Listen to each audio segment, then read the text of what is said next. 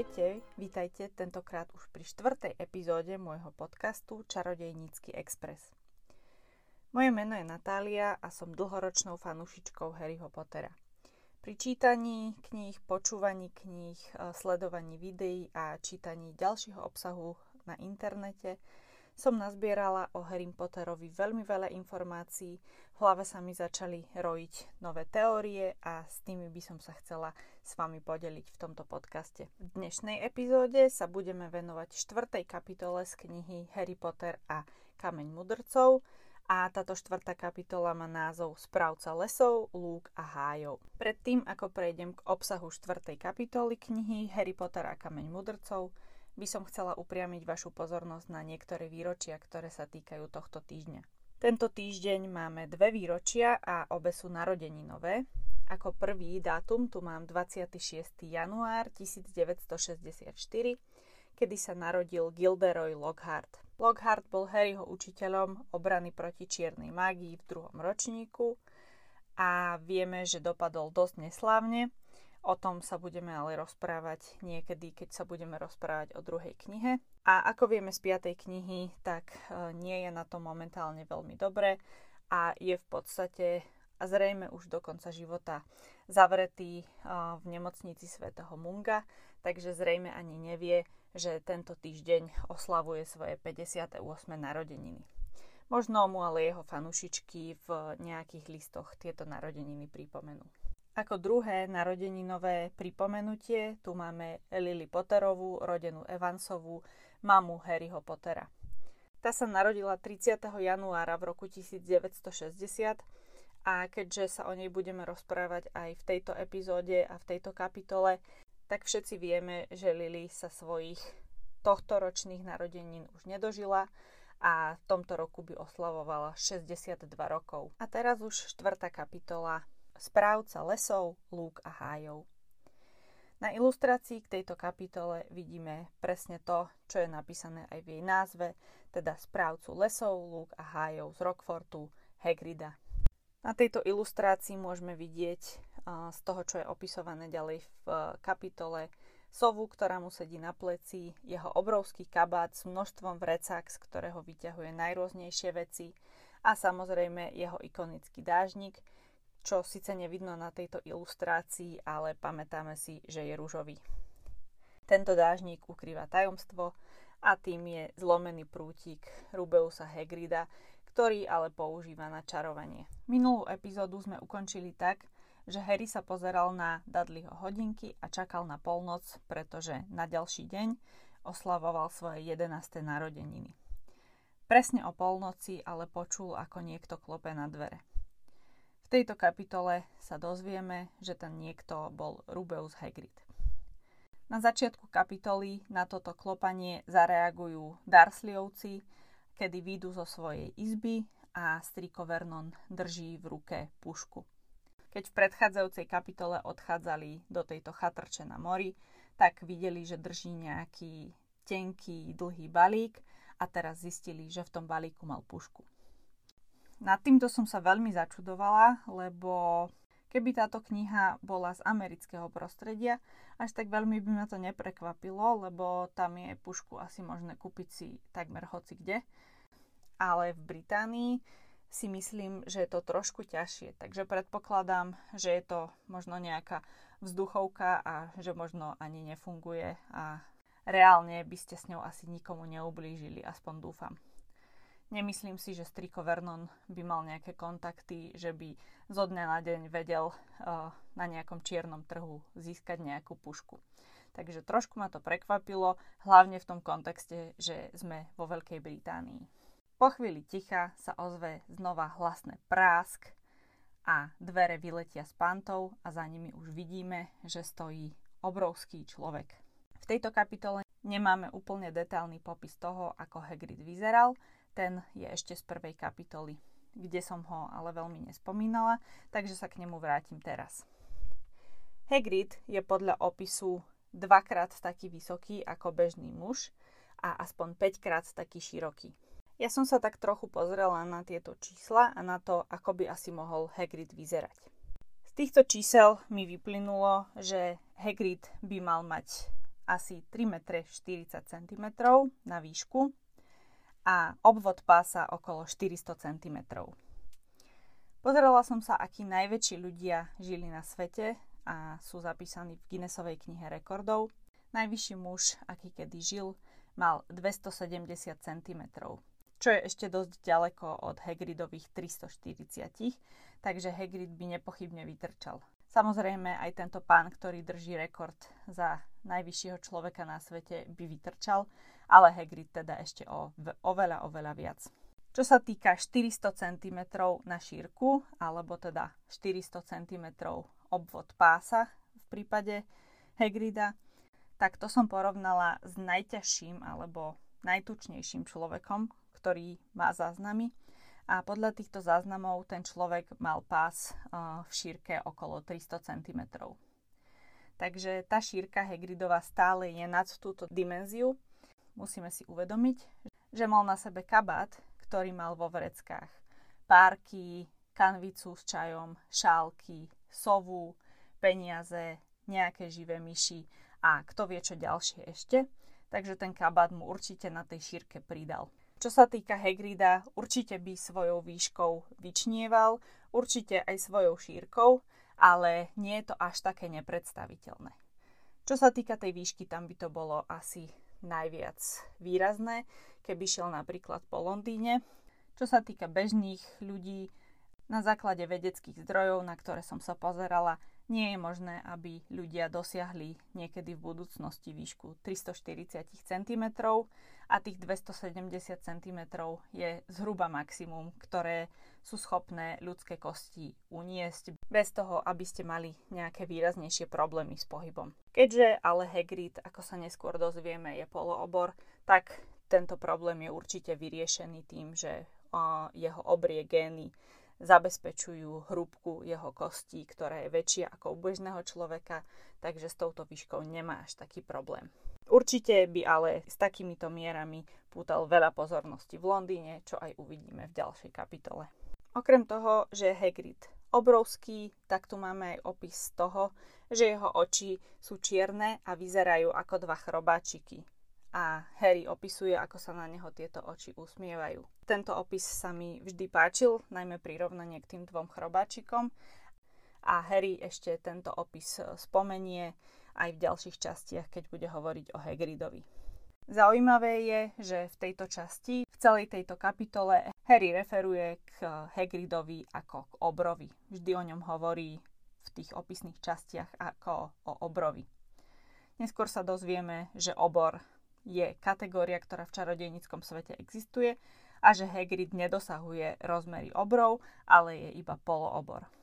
Ďalšia veľmi výrazná črta Hagrida je to, ako rozpráva, respektíve jeho nespisovný spôsob reči. Toto ma vždy trošku prekvapovalo, pretože som si to spájala s tým, že bol vyhodený zo školy a nedokončil teda školu. Potom mi ale napadlo, že bol zo školy vyhodený v 14 rokoch a taktiež to nie je škola, kde by ste sa zrovna učili gramatiku. Neviem o tom, že by nejaké takéto hodiny mali. Takže to, že ho z Rockfortu vyhodili v jeho treťom ročníku, nevysvetľuje, prečo rozpráva výrazne nespisovne. Väčší zmysel by mi dávalo, keby Hagrid mal nejaký špecifický prízvuk alebo rozprával nejakým špecifickým nárečím. Predsa len celý život aj potom, čo bol vyhodený zo školy, tak trávi čas a stretáva sa jednak so študentmi, ale najmä s učiteľským zborom na Rockforte. A predpokladám, že aj keby v tých 14 ešte nemal úplne vycibrený jazyk, tak všetci učitelia na Rockforte rozprávajú spis- spisovne a toto by sa na ňo nalepilo. Takže skôr by mi dávalo zmysel, keby mal nejaký špecifický prízvuk alebo používal nejaké nárečové slova.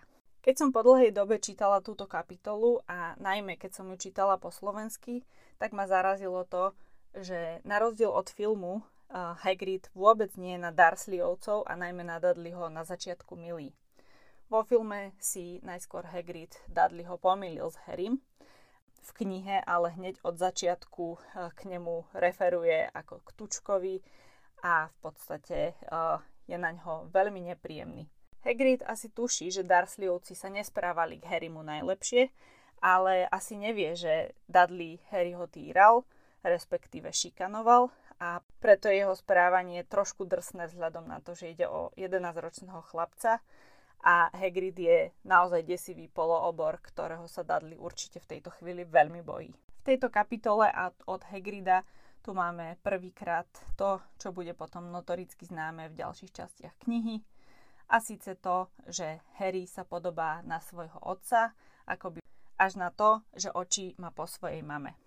To scéna, respektíve toto prirovnanie, ako často používané, ale keď som sa snažila dohľadať ako často, tak som zistila, že vo filme je používané oveľa viac a možno preto je to také známe. Vo knihách ale tých osôb, ktorí toto Harry mu povedia, nie je nakoniec až tak veľa. V knihe máme takéto pozorovanie v tejto časti od Hagrida, a v ďalšej časti sa podobne vyjadrí predajca prútikov pán Olivander. Ďalšie prirovnanie Harryho k jeho otcovi a k jeho mame máme ale až v tretej knihe, a to od profesora Dumbledora. V piatej knihe, keď po Harryho prídu čarodejníci na privátnu cestu, tak Kingsley spomenie, že Harry naozaj vyzerá úplne ako jeho otec a Elphias Douche uh, dodá, že oči má ale po svojej mame. A posledné spomenutie toho, že Harry vyzerá ako jeho otec, ale oči má po mame, máme v šiestej knihe od profesora Slughorna, kde vieme, že Harry už toto príjma pomerne otrávene. Ako Harry reaguje na Slughornové pozorovanie, že vyzerá ako otec, ale oči po mame, mám dve teórie. Tá, že Slughorn už v tomto momente nie je veľmi sympatický, a od neho to nerad počuje.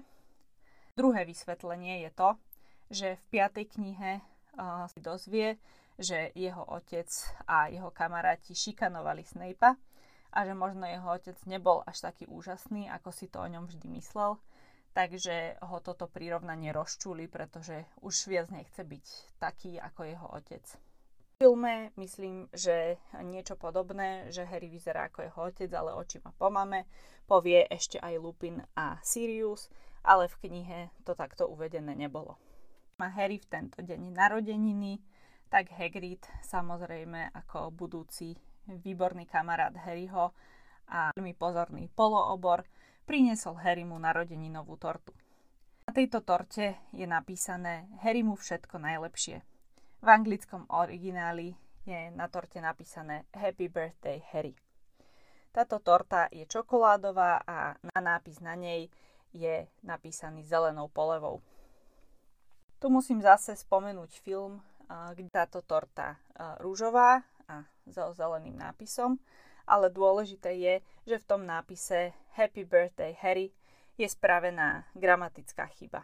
Torta sa potom často objavuje aj na rôzne merči, ktorý je predávaný k Harry Potterovi a je v podstate tento obrázok torty ikonický.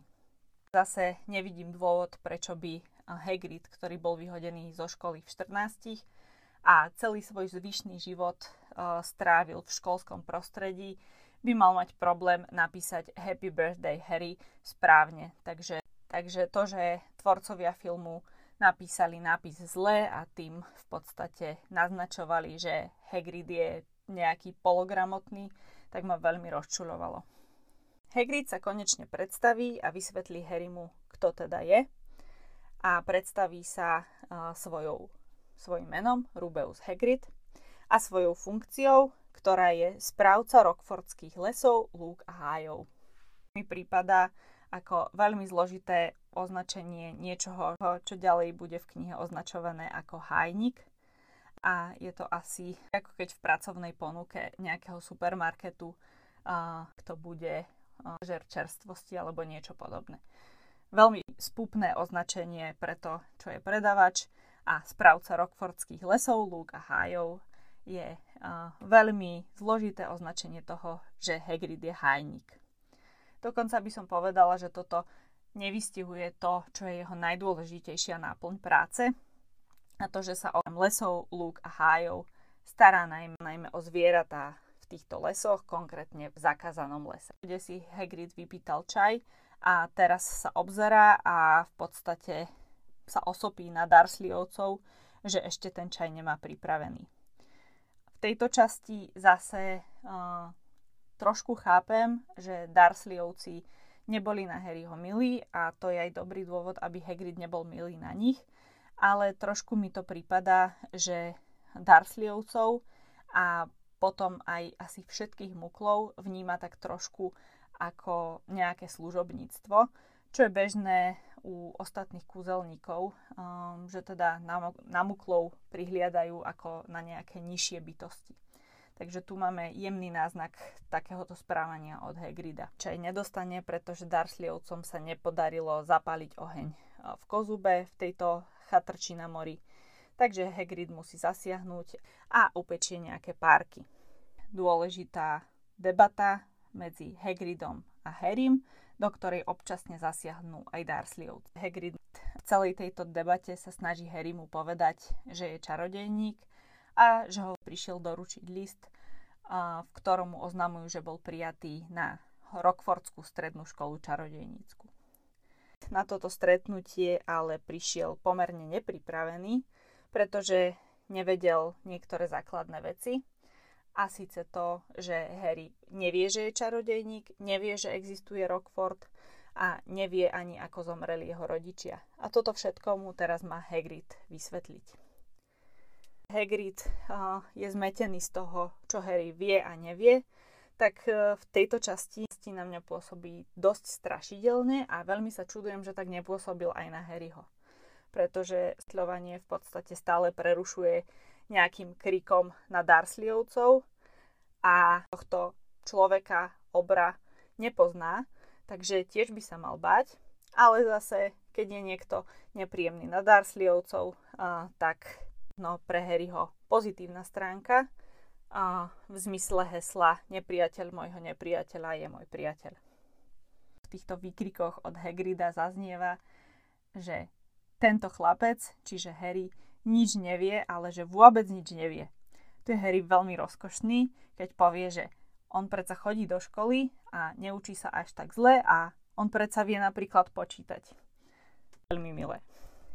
Tunia sa do poslednej chvíle snažia zabrániť Hagridovi, aby oznámil Harrymu tú najdôležitejšiu vec, ale dostaneme sa aj k ikonickej vete a to je Harry, ty si čarodejník.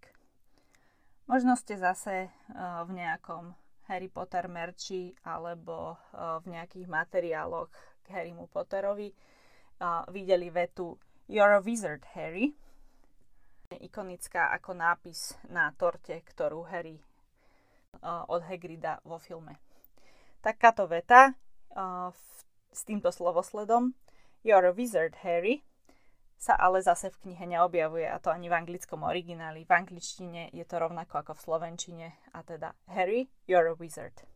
Harry, si čarodejník.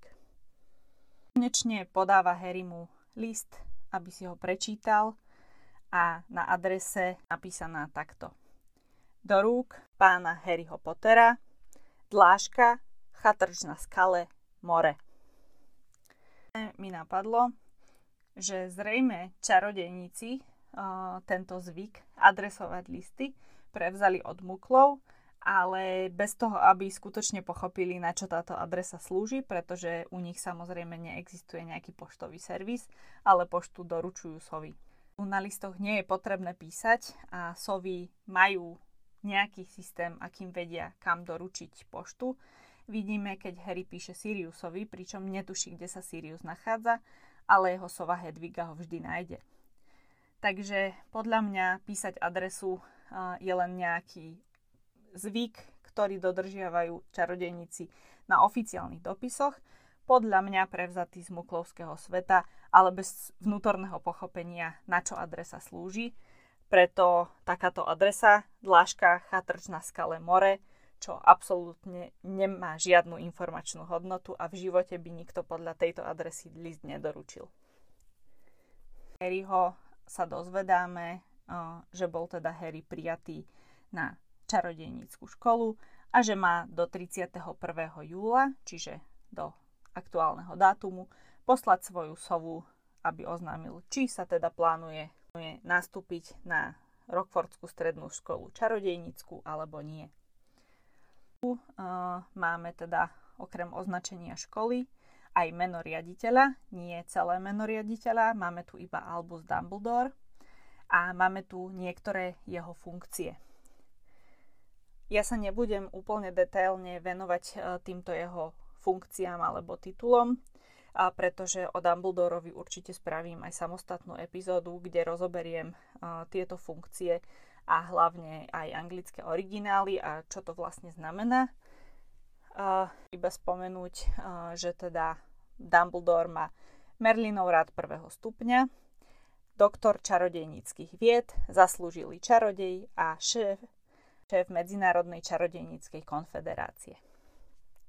Uh, ma v Slovenčine zaujali zaujali najmä ten druhý a tretí, a síce doktor čarodejníckých vied a zaslúžili čarodej, pretože sú to tituly, ktoré odkazujú na existujúce muklovské tituly, teda doktor nejakých vied, napríklad prírodných vied, tu máme čarodejnícke teda, a zaslúžili čarodej, čo zo Slovenska poznáme ako zaslúžili umelec.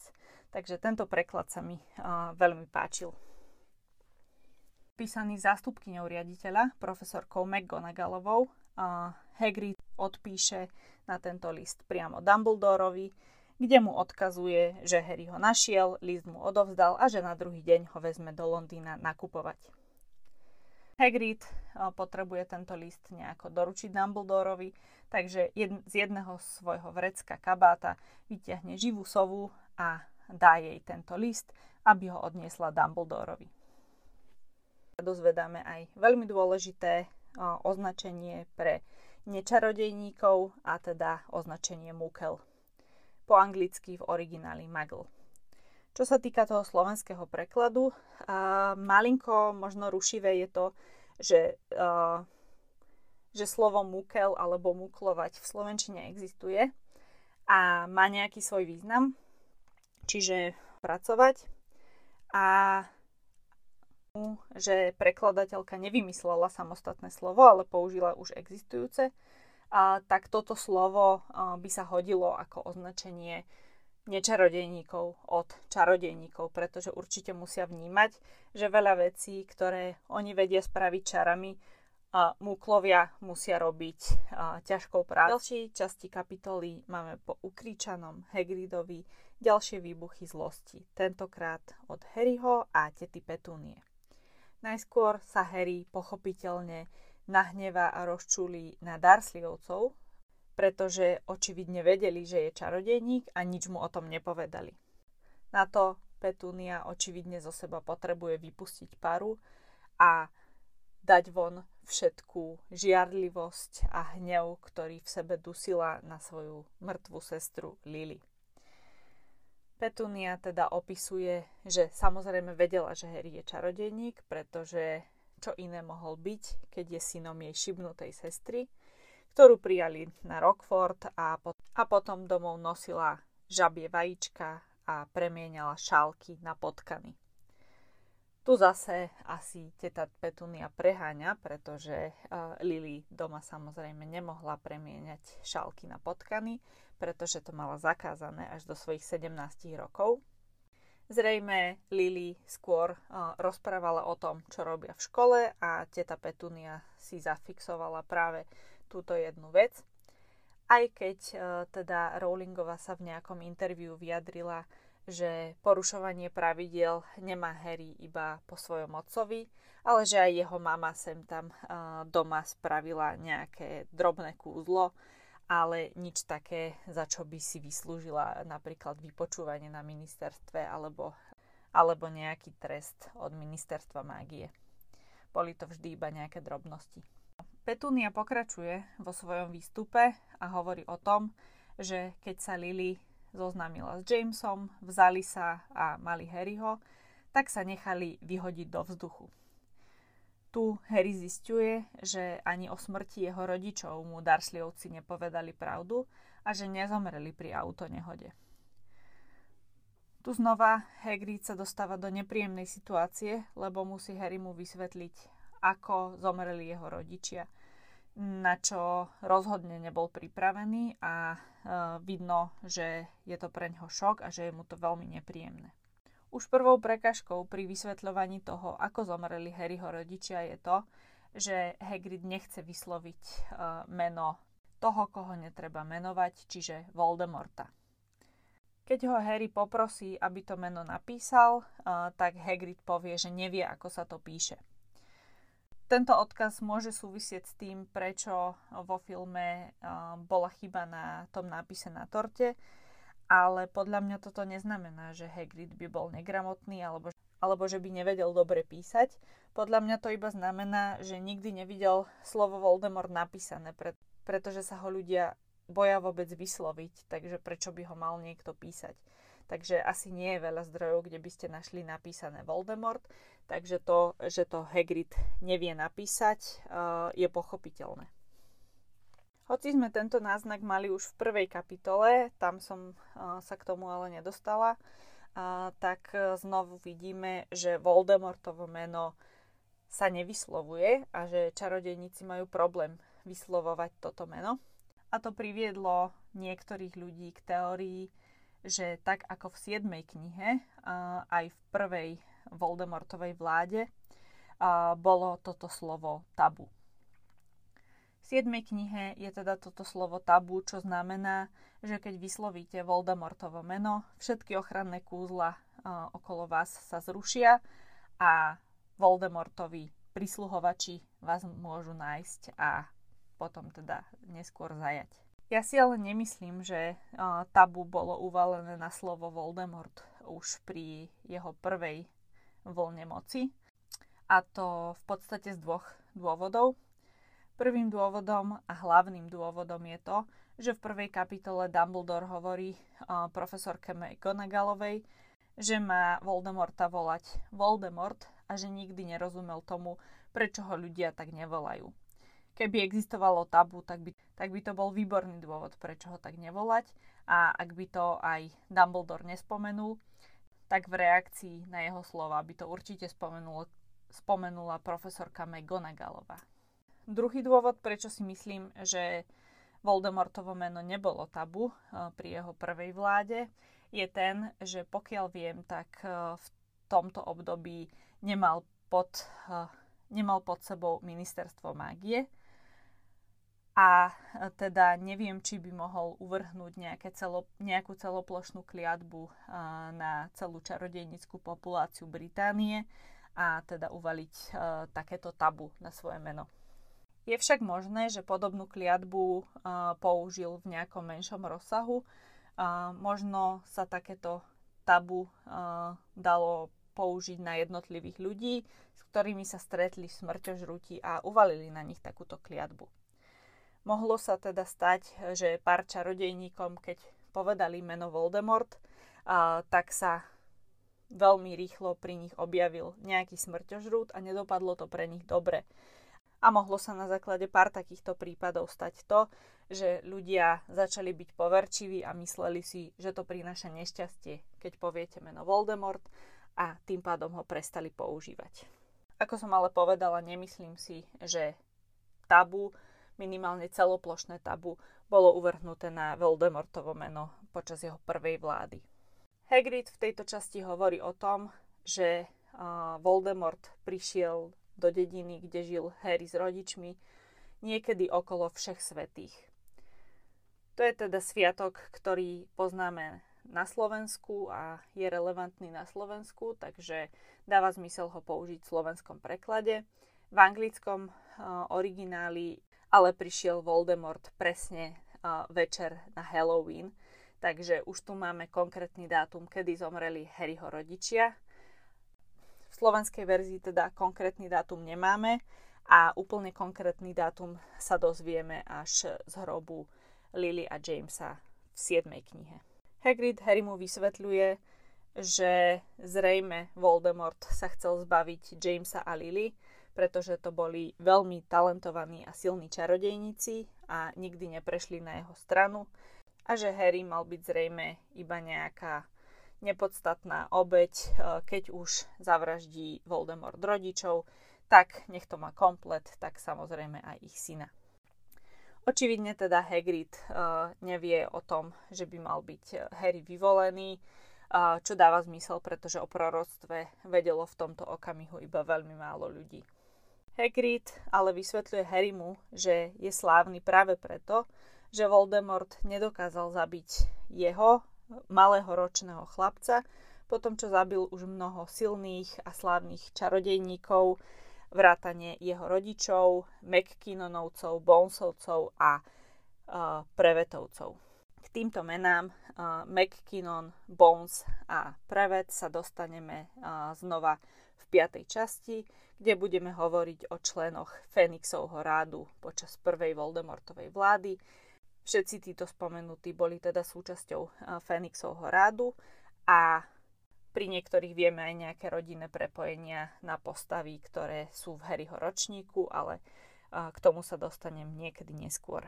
Potom, čo Hagrid uh, vysvetlí Harrymu, ako zomreli jeho rodičia, tak si Harry spomenie na to, že si okrem záblesku zeleného svetla pamätá aj na chladný smiech, ktorý počul v tú noc, čo bol smiech uh, Voldemorta. V tejto chvíli, po tom, čo sa Harry dozvedel, že Dursleyovci celý čas Harry mu klamali, Striko Vernon považuje toto za dobrý moment, aby sa znova ozval a vysvetľuje Harrymu, že síce je čudný a že o tom vedeli, ale dobrý výprask to určite vyrieši a že môže byť ako všetci ostatní normálni chlapci.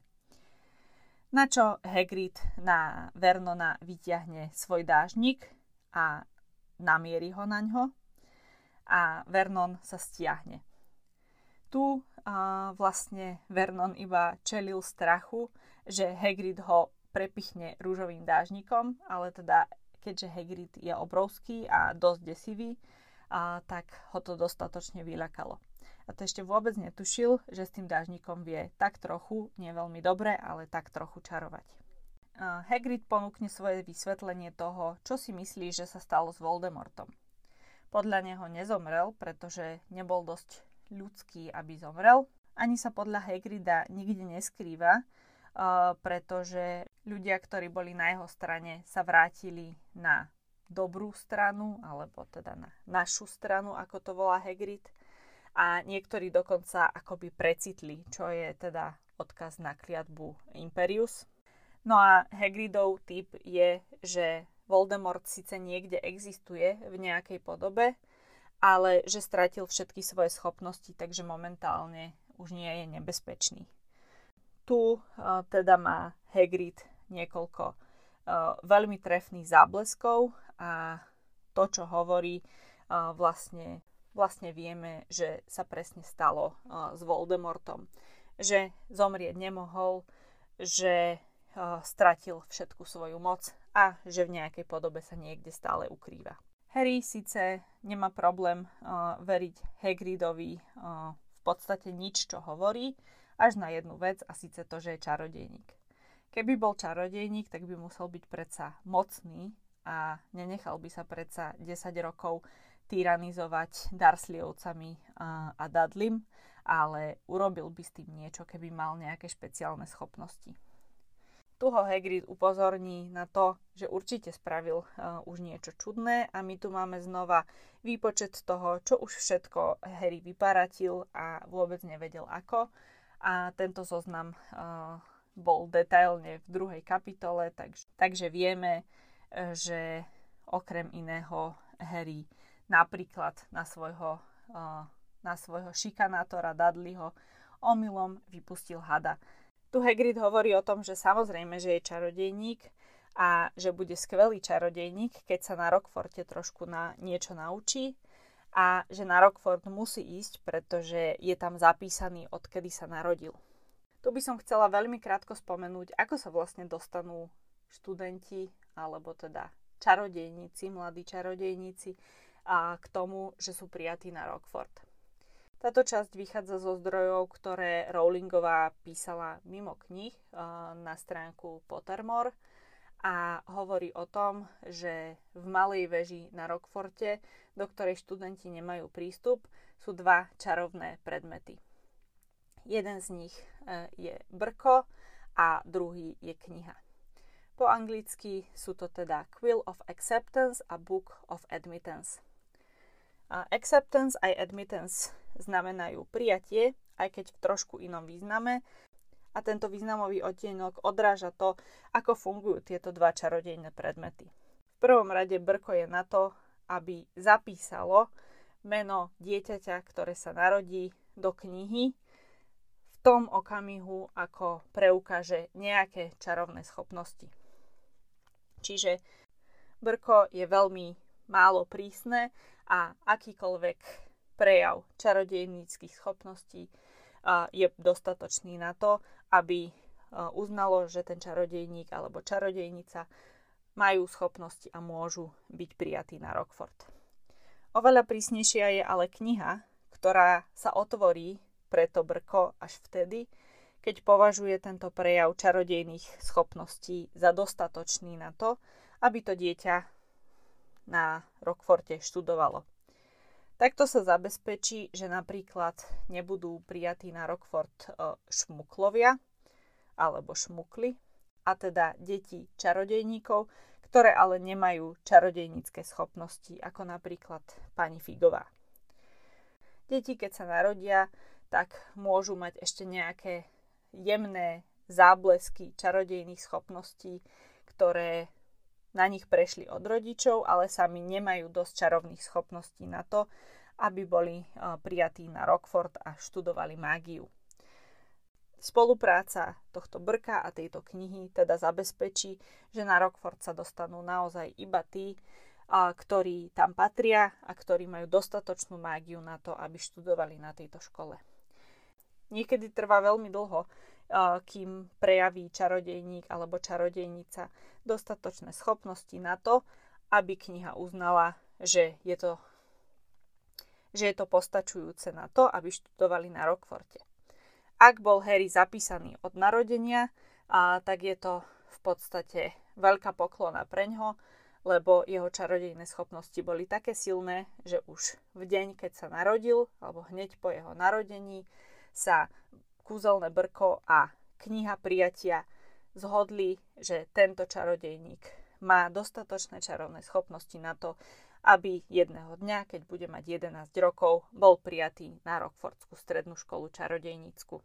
Po tejto odbočke tu máme už iba pár poznámok, a teda záver kapitoly, a kde Vernon Darsley sa znova rozhodne, že je vhodný čas zapojiť sa a pouráža Dumbledora, eh, kedy oznamuje, že on Harrymu za žiadnu školu platiť nebude a určite nebude nejakému starému bláznovi platiť za to, aby ho učil čarovať.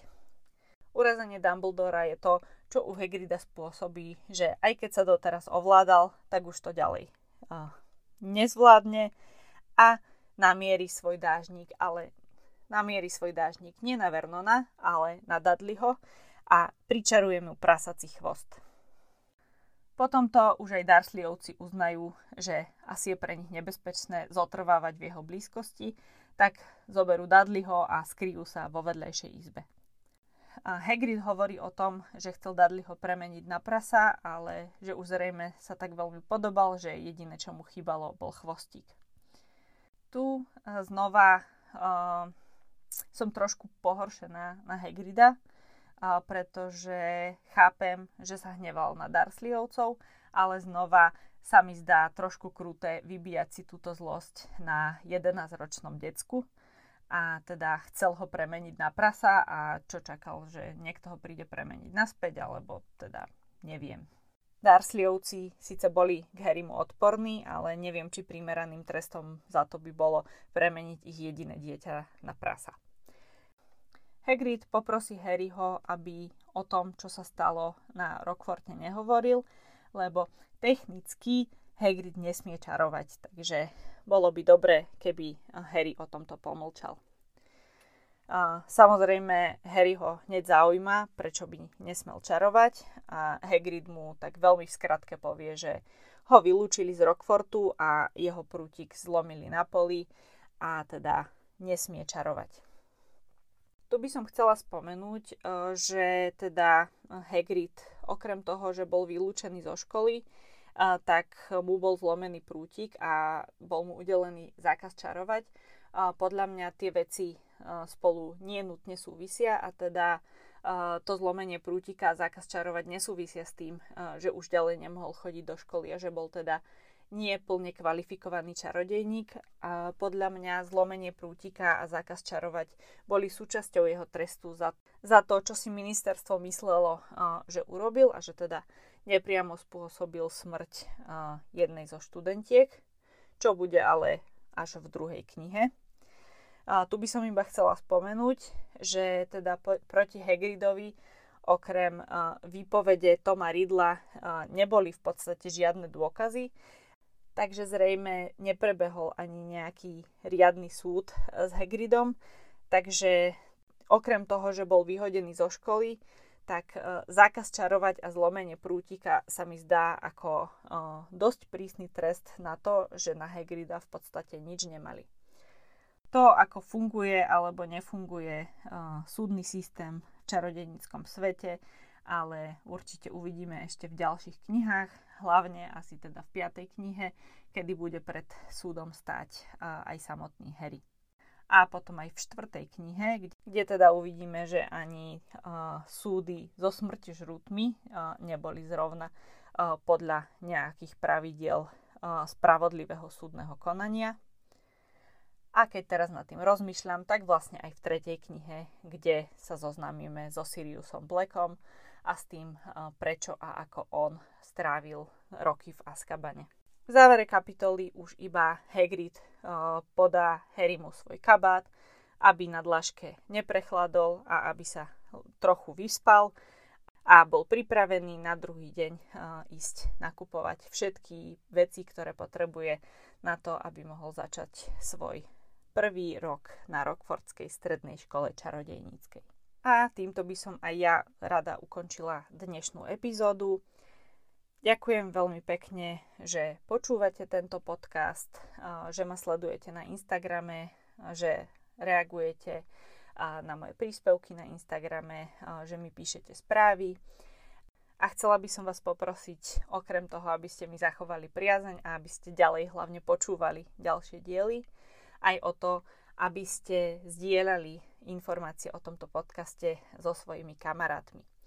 Veľmi ma poteší, keď ma budete zdieľať uh, na svojich sociálnych sieťach, či už na Facebooku, Instagrame, Twitteri alebo iných sociálnych sieťach, ktoré máte a používate. Možno nie na sieti v kontakte, ja tam síce nie som, ale mám taký pocit, že Harry Potter by tam asi nebol veľmi vítaný a keďže filmový doby vyzerá tak trochu ako Vladimír Putin, takže je dosť možné, že Harry Potter tam má nejaký celoplošný ban. Ale na ostatných sieťach sú vaše zdieľania veľmi vítané a ja sa na vás teším pri budúco týždňovej epizóde, kde sa pozrieme na 5. kapitolu knihy Harry Potter a kameň mudrcov. Ahojte!